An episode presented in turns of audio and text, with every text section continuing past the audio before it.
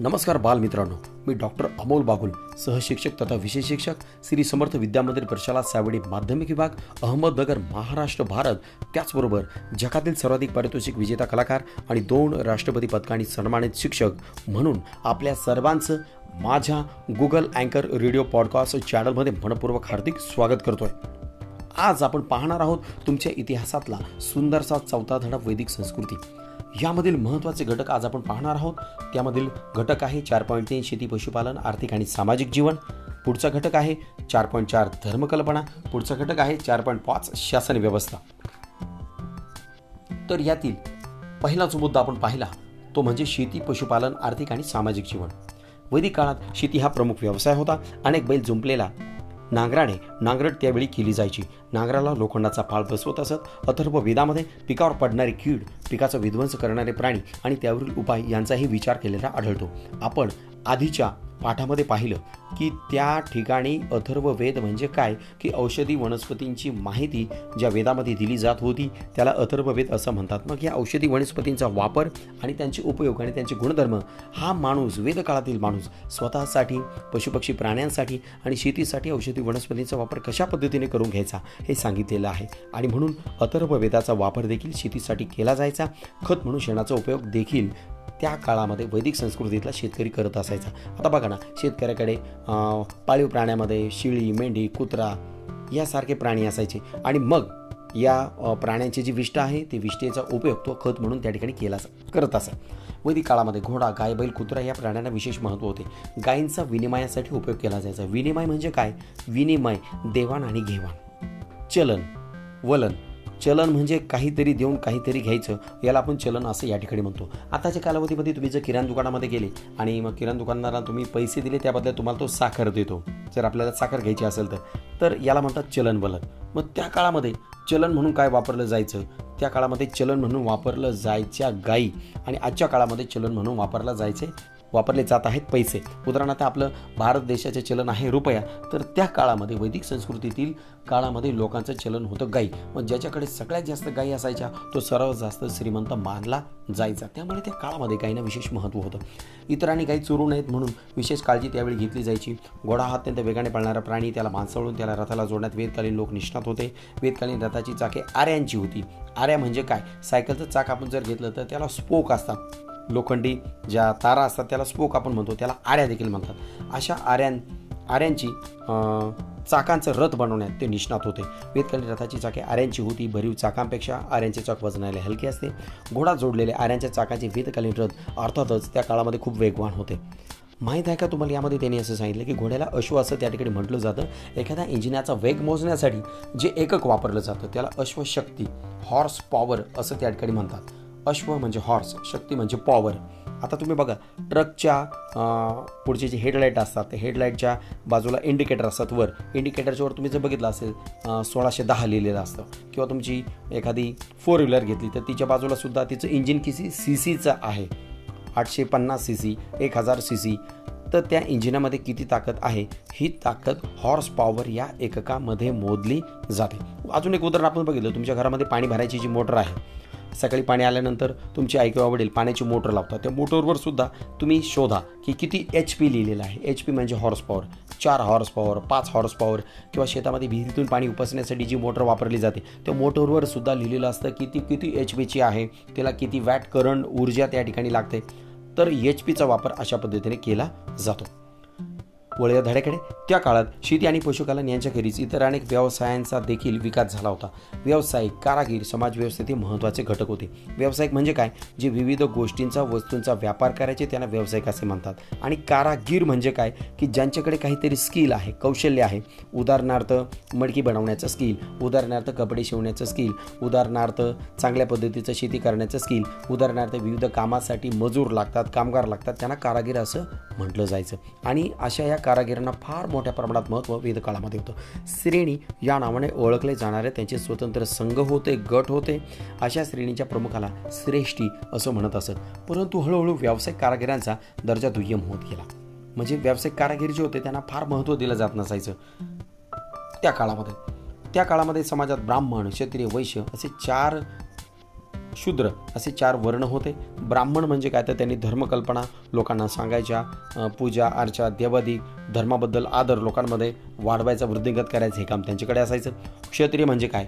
तर क्षत्रिय म्हणजे की त्यांनी लढाया करायच्या गावाचं समाजाचं राज्याचं लुटारूंपासून चोर दरोडेखोरांपासून रक्षण करायचं. वैश्य म्हणजे काय? जे व्यापार करतात ते वैश्य. त्यांनी विविध वस्तूंचा व्यापार करायचा जीवनाशक वस्तूंचा व्यापार करायचा मग तो शेतीसाठी असो स्वतःच्या जीवनासाठी असो घरासाठी लागणाऱ्या वस्तू असो यांचा व्यापार करायचा. आणि चौथा वर्ण होता शूद्र. त्यांनी गावाची साफसफाई आणि स्वच्छता ठेवायची. असे चार प्रकारचे वर्ण त्या कालावधीमध्ये होते. हे वर्ण व्यवसायावरून ठरायचे. नंतरच्या काळात वर्ण हे जन्मावरून ठरू लागले. त्यामुळे जाती निर्माण झाल्या. जाती व्यवसायामुळे समाजात विषमता निर्माण झाली. विषमता म्हणजे काय? की हा एक गोष्ट खूप मोठी एक गोष्ट खूप लहान. एक गोष्ट खूप चांगल्या दर्जाची समजली जाते. दुसरी गो- दुसरी गोष्ट कमी दर्जाची समजली जाते. याला विषमता असं त्या ठिकाणी म्हणतात. आदर्श आयुष्य कसे जगावे? या संबंधीच्या काही कल्पना वेदकाळात रूढ झाल्या होत्या. त्यामध्ये मग जन्मापासून मृत्यूपर्यंतच्या चार टप्प्यांना चार आश्रम असं त्या ठिकाणी म्हटलं गेलेलं आहे. मग चार टप्पे जर आपण पाडले मनुष्याच्या जन्माचे पाडले समजा मनुष्य जन साधारणतः शंभर वर्ष आयुष्य जगतो असं समजा जर आपण समजलं शंभर वर्षाचं आयुष्य तर एक ते पंचवीस वर्ष पहिला टप्पा सव्वीस ते पन्नास वर्ष दुसरा टप्पा एक्कावन्न ते च पंच्याहत्तर वर्ष तिसरा टप्पा आणि शहात्तर ते शंभर वर्ष चौथा टप्पा. अशा चार टप्प्यांमध्ये त्या माणसाचं आयुष्य विभागलेलं वेदकाळामध्ये होतं. त्याला चार आश्रम असं त्या ठिकाणी म्हटलं जायचं. पहिला आश्रम म्हणजे काय? की ब्रह्मचर्य आश्रम. ह्या काळा ह्या कालावधीमध्ये काय करायचं त्यांनी? एक ते पंचवीस वर्ष. एक ते पंचवीस वर्ष त्या शिष्याने गुरुजवळ राहून विद्या प्राप्त करण्याचा हा काळ म्हणजेच ब्रह्मचर्याश्रम होय. ब्रह्मचर्याश्रम यशस्वीरीतीने पार पाडल्यानंतरचा पुढचा टप्पा म्हणजे गृहस्थाश्रम. गृह म्हणजे घर. गृहस्थ म्हणजे घराचा संसार कुटुंब यांची जबाबदारी लग्न मुलं बाळं त्यांना वाढवणं त्यांना शिक्षण देणं चांगले संस्कार करणं आईवडिलांना चांगल्या पद्धतीने त्यांची सेवा शुश्रूषा करणं त्यांची सेवा करणं याला गृहस्थाश्रम असे म्हणतात. या काळात पुरुषाने कुटुंब आणि समाज यांच्यासाठी असलेली आपली कर्तव्य पत्नीच्या साहाय्याने पार पाडावी. अशी अपेक्षा असेल. तिसरा आश्रम म्हणजे कोणता? वानप्रस्थाश्रम. या टप्प्यावर त्याने घरादाराच्या मोहाचा त्याग करून दूर जायचं आहे आईवडिलांना शेतीवाडीला घराच्या व्यापार असेल संसार असेल ह्या सगळ्याचा त्याग करायचा. घरामध्ये थांबायचं नाही आणि तो त्याग करून दूर कुठंतरी जायचं. मनुष्यवस्ती नसलेल्या ठिकाणी राहायचं. उदाहरणार्थ जंगलामध्ये राहायचं डोंगरदऱ्यांमध्ये राहायचं पर्वतांमध्ये राहायचं आणि अत्यंत साधेपणाने जीवन त्याने त्या ठिकाणी जगायचं. असं वानप्रस्थाश्रम या मनुष्याच्या कालावधीमध्ये सांगण्यात आलेला आहे. चौथा आश्रम कोणता आहे? तर तो म्हणजे संन्यास आश्रम या टप्प्यावर मनुष्याने सर्व ज्ञातांचा त्याग करून मनुष्य जन्माचा अर्थ समजावून घेण्यासाठी जगावे. फार काळ एका ठिकाणी राहायचं नाही असा संकेत त्या ठिकाणी होता. आता आपण काही साधू संत पाहतो. ते गावोगाव फिरतात ज्ञान वाटत फिरतात त्यानंतर भजन कीर्तन करत एका ठिकाणी जास्त काळ राहत नाही. हा अनुभव संन्यासाश्रम या कालावधीमध्ये ते घेत असतात. तर अशा या चार आश्रमांची माहिती आपण या ठिकाणी पाहिलेली आहे. धड्याचा पुढचा भाग आहे तो म्हणजे धर्मकल्पना. वेदकालीन धर्मकल्पनांमध्ये निसर्गातील सूर्य वारा पाऊस वीज वादळे नद्या यासारख्या निसर्गातील शक्तींना देवता रूप दिलेले होते. का बरं देवता रूप त्यांना दिलेलं होतं? कारण पहिला आपण घटक पाहिला सूर्य. सूर्यापासून उष्णता मिळते सूर्याशिवाय आपण जगू शकत नाही. प्रकाश संश्लेषण क्रियेद्वारे वनस्पती सूर्यप्रकाशाच्या साहाय्याने आपलं अन्न तयार करतात म्हणून सूर्याला महत्त्व आहे. दुसरं म्हणजे वारा. आपण ऑक्सिजन प्राणवायू जो घेतो तो वाऱ्यामुळेच आपल्याला मिळतो. तिसरा घटक आहे पाऊस. पाऊस जर पडला नाही तर पिके कशी उगतील? धरणांमध्ये नद्यांमध्ये ओढ्या नाल्यांमध्ये पाणी कसं येईल? मग पाण्याला जर आपण जीवन असे म्हणतो समानार्थी ते शब्द पाण्याचं जीवन आहे तर आपण जगू शकत नाही म्हणून पावसाला देवता मांडलेला आहे. वीज विजेच्या माध्यमातून एक चांगली निसर्गाची प्रक्रिया जी निसर्गामध्ये घडते तिला देखील महत्त्व या ठिकाणी देण्यात आलेलं आहे. वादळांना महत्त्व देण्यात आलेलं आहे. नद्या यांना लोकमाता असं म्हटलं जातं. लोकनदी म्हटलं जातं लोकगंगा म्हटलं जातं. नद्यांच्या माध्यमातून चांगल्या पद्धतीची शेती उद्योगधंदे चालतात. म्हणून ह्यासारख्या निसर्गातील शक्तींना त्या काळामध्ये देवता रूप दिलेलं होतं. म्हणजे त्यांना देव म्हटलं जायचं. त्या जीवनदायीने ठरवत म्हणून वेदांमध्ये त्यांच्या प्रार्थना केलेल्या आहेत. त्यांना प्रसन्न ठेवण्यासाठी वेदकालीन लोक अग्नीमध्ये विविध पदार्थ अर्पण करत असत. त्याला हवी असे म्हणत. अशा तऱ्हेने अग्नीमध्ये हवी अर्पण करण्याचा विधी म्हणजे यज्ञ होय. पुन्हा एकदा अग्नीमध्ये हवी अर्पण करण्याचा विधी म्हणजे यज्ञ होय. हे बारकाने आपण या ठिकाणी पाहूया. सुरुवातीला यज्ञविधींचे स्वरूप साधं होतं. पुढे त्याचे नियम अधिकाधिक कठीण होत गेले. ते कठीण यज्ञविधी पार पाडणाऱ्या पुरोहितांचे महत्त्व यामुळे वाढत गेले. विविध प्रकारच्या कारणांकरता यज्ञ केले जातात. विविध प्रकारच्या आपल्या संस्कृतीतील अनेक सण आहेत उत्सव आहेत. त्यामध्ये देखील विविध प्रकारचे यज्ञ सुचवलेले आहेत. उदाहरणार्थ तुमची तुम्ही नवीन घर घेतलं. वास्तुशांती घर भरणी याला विविध पद्धतीचा यज्ञ केला जातो. जर जागेचं भूमिपूजन करायचं असेल त्या ठिकाणी छोटासा यज्ञ केला जातो. लग्नामध्ये देखील नवरदेव नवरी ज्या गोल यज्ञामध्ये चक्र मारतात त्या ठिकाणी सुद्धा यज्ञ आहे. म्हणजे यज्ञाचे असे विविध प्रकार आहेत. तर त्या काळामध्ये हे कठीण यज्ञविधी पार पाडणाऱ्या पुरोहितांचे महत्त्व देखील यामुळे वाढत गेले. हे आपण पाहिलं. वेदकालीन लोकांनी सृष्टीचे व्यवहार कसे चालतात याचाही विचार केला होता. सृष्टी म्हणजे निसर्ग. निसर्गाचे व्यवहार कसे चालतात? कधी पाऊस येतो? निसर्गातील पंचमहाभूते कोणते आहेत? निसर्गातील ऊन वरा पावसाचं महत्त्व काय आहे? निसर्गातील शेतीचं महत्त्व काय? निसर्गातील वृक्षांचं सर्वात मोठं महत्त्व काय? निसर्गातील पशुपक्षी प्राण्यांचं महत्त्व काय? निसर्गातील जैवविविधतेचं महत्त्व काय? या सगळ्यांचा अभ्यास वेदकालातील माणसांनी केला होता. त्यामुळे त्यांनी निसर्गाला खूप मोठ्या प्रमाणात महत्त्व दिलेलं होतं. याचा विचार त्यांनी केला होता. आता तुम्ही मला सांगा या कालावधीमध्ये तुम्ही निसर्गाचा एवढा विचार करता का? नाही करत म्हणूनच कोरोनासारखं संकट आपल्या आसपास त्या ठिकाणी मोठ्या प्रमाणात वाढतंय. अजून काय सांगितलं या ठिकाणी? उन्हाळ्यानंतर पावसाळा येतो पावसाळ्यानंतर हिवाळा. हे निमित्त असणारे सृष्टीचक्र आहे. सृष्टीचक्र आणि त्याच्या गतीने फिरणारे जीवनचक्र याला वेदकालीन लोकांनी ऋतू असे नाव दिले आणि त्याच्यावरूनच ऋतू हा शब्द तयार झालेला आहे. प्राणीमात्राचे जीवन हाही सृष्टीचक्राचाच एक भाग आहे. सृष्टीचक्रात बिघाड झाल्यानंतर संकट येतात असे होऊ नये म्हणून प्रत्येकाने काळजी घ्यायला हवी. आपण घेतोय का काळजी? सृष्टीचक्रात बिघाड झाल्यानंतर नाही काळजी घेत आपण. आपण दनादन प्लास्टिकच्या वस्तू वापरतो त्यामुळे जमिनीच्या मातीचा पोत त्या ठिकाणी मंदावतो पोत खराब होतो. आपण धडाधड झाडे तोडतो आहोत. आपण धडाधड पृथ्वीच्या पोटातलं सोनं चांदी खनिज रूपात त्या ठिकाणी काढत आहोत. आपण धडाधड अनेक गोष्टी करत आहोत झाडं तोडत आहोत. त्यामुळे निसर्गाचं सृष्टीचक्र पर्जन्यचक्र मोठ्या प्रमाणात त्या ठिकाणी बिघडलेलं आहे. आणि हे चक्र बिघडू नये म्हणून वैदिक काळामध्ये खूप मोठ्या पद्धतीने चांगल्या प्रकारे महत्त्व दिलं जायचं निसर्गाला. म्हणून आताचा सध्याचा करोनाचा कालावधी जर आपण पाहिला तर पुन्हा आपण स्वच्छतेकडे वळालो वळालो आहोत. पुन्हा आपण एक चांगली आदर्श जीवनशैली ज्यामध्ये रासायनिक पदार्थांचा समावेश नाही ज्यामध्ये अनैसर्गिक पदार्थांचा समावेश नाही अशा जीवनशैलीकडे वळाल्यानंतर आपण करोनातून मुक्तता होऊ शकू अशी परिस्थिती या ठिकाणी निर्माण झालेली आहे. त्यामुळे सृष्टी चक्राचा झाडांचा पाना फुलांचा सूर्याचा वाऱ्याचा पावसाचा नद्यांचा आणि त्यांच्या स्वच्छतेचा आपण खूप मोठ्या पद्धतीने आदर केला पाहिजे. आणि त्याच्यासाठी आपण सतत सकारात्मक राहिलं पाहिजे. या सगळ्या गोष्टी आपण जपल्या पाहिजेत. म्हणजेच आपण देखील वैदिक काळातील लोकांप्रमाणे सृष्टीचक्राचा आदर ठेवू शकू. कुणीही सृष्टीचे नियम मोडू नयेत असे वागणे म्हणजे धर्माप्रमाणे वागणे असे त्या काळामध्ये समजलं जायचं. चला चर्चा करू. या घटकामध्ये असं सांगितलंय सृष्टी चक्रात बिघाड कशामुळे होऊ शकतात ते होऊ नये म्हणून तुम्ही कोणते प्रयत्न कराल? उदाहरणार्थ पाऊस कमी पडला तर पिण्याच्या पाण्याचे नियोजन कसे कराल? असा या ठिकाणी विचारलेलं आहे. तर पाऊस जर कमी पडला तर कसं पाण्याचं नियोजन कराल? जे धरणामध्ये शिल्लक राहिलेलं पाणी आहे त्याला चांगल्या पद्धतीने वापरू दिवसभरामध्ये कुठे कुठे आपण पाण्याचा अपयोग करतो बिनकामाचं पाणी वापरतो त्याच्यावर आपण थोडासा चेक आणू म्हणजे कंट्रोल ठेवूया.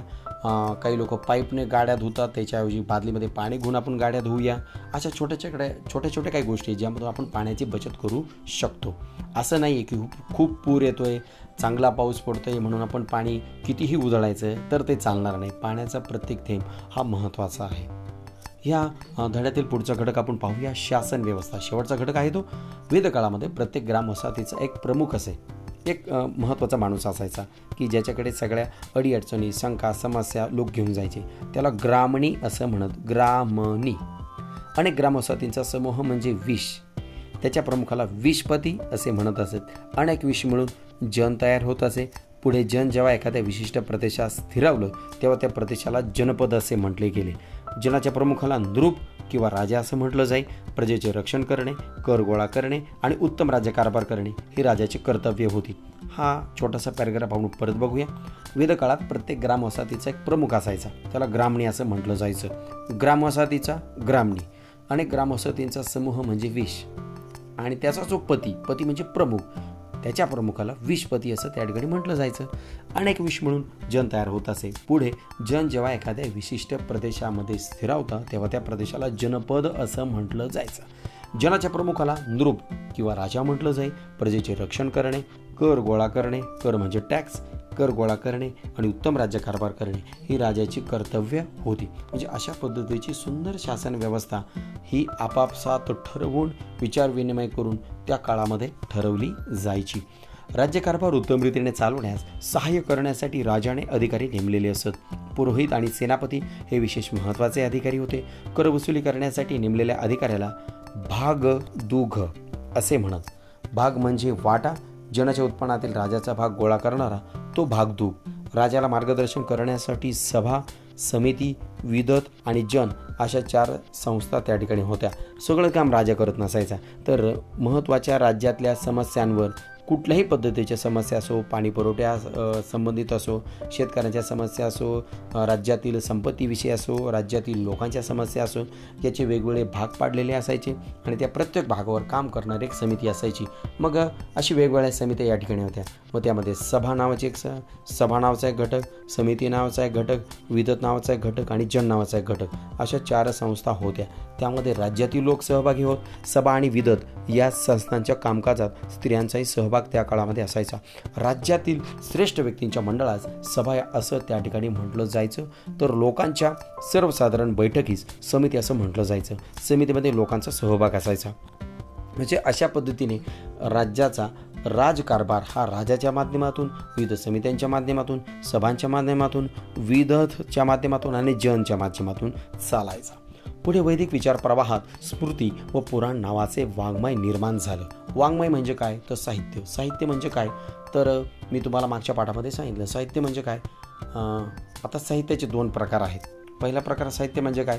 चहा बनवण्याचं साहित्य काय? असं जर मी तुम्हाला विचारलं तर तुम्हाला सांगाल चहा साखर दूध भांडं पाणी गॅस असे सहा प्रकारचं साहित्य आपल्याला चहा बनवण्यासाठी लागेल. हे साहित्य वेगळं. पोळी बनवण्याचं साहित्य वेगळं. किंवा एखादं गाडी बनवण्याचं साहित्य ते परत वेगळं. साहित्याचा दुसरा प्रकार कोणता आहे? साहित्य म्हणजे अशा पद्धतीचं लेखन की जे वाचल्यानंतर समाजामध्ये बदल होईल. मग लेखन कोणतं आहे? मग लेखन म्हणजे ओव्या आहेत श्लोक आहेत आर्या आहेत किंवा अभंग आहेत कथा आहेत कविता आहेत कादंबऱ्या आहेत ललित लेख आहेत छोटे लेख आहेत धडे आहेत कविता आहेत या सगळ्यांना साहित्य असं म्हटलं जातं. हा साहित्याचा दुसरा अर्थ. मग असं वाङ्मय देखील असं साहित्य देखील वेदकाळामध्ये निर्माण झालं. वेद स्मृती पुराणे स्थानिक लोकधारणा इत्यादींवर आधारलेला धार्मिक प्रवाह कालांतराने हिंदू या नावाने ओळखला जाऊ लागला. प्राचीन भारतात यज्ञविधी आणि वर्णव्यवस्था यांच्या बाबतीत वैदिक प्रवाहापेक्षा वेगळी भूमिका घेणारे धार्मिक प्रवाह अस्तित्वात होते. पुढील पाठात आपण त्याचा परिचय तर करून घेणार आहोत. प्राचीन भारतात काय सांगितलं त्यांनी? यज्ञविधी आणि वर्णव्यवस्था.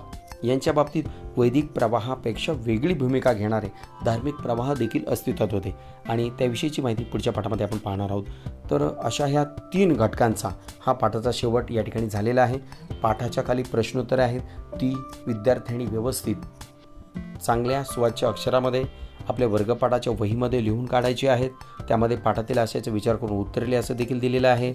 चुकीबरोबर ते ओळखा असं सांगितलं. एका शब्दात उत्तर दे असं देखील सांगण्यात आलेलं आहे. नावे लिहा असा देखील एक प्रश्न प्रकार आहे.